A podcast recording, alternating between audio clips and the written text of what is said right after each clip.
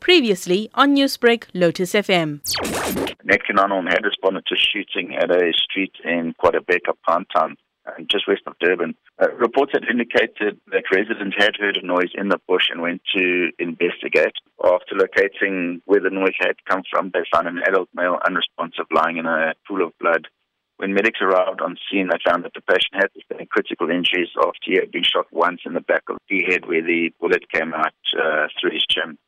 The man was treated on scene by Netcare 911 and emergency care practitioners and once stabilized was rushed to um, hospital for further care. The circumstances leading up to the shooting um, will be investigated by the relevant authorities who were all on scene. Had there been any sort of identification of the man?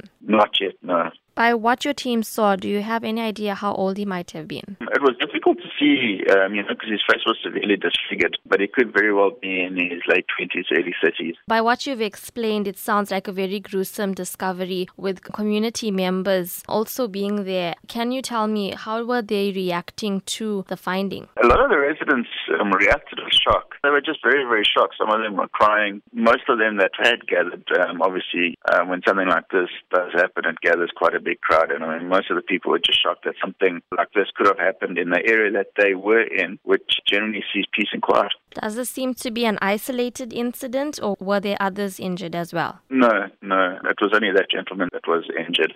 Newsbreak, Lotus FM, powered by SABC News.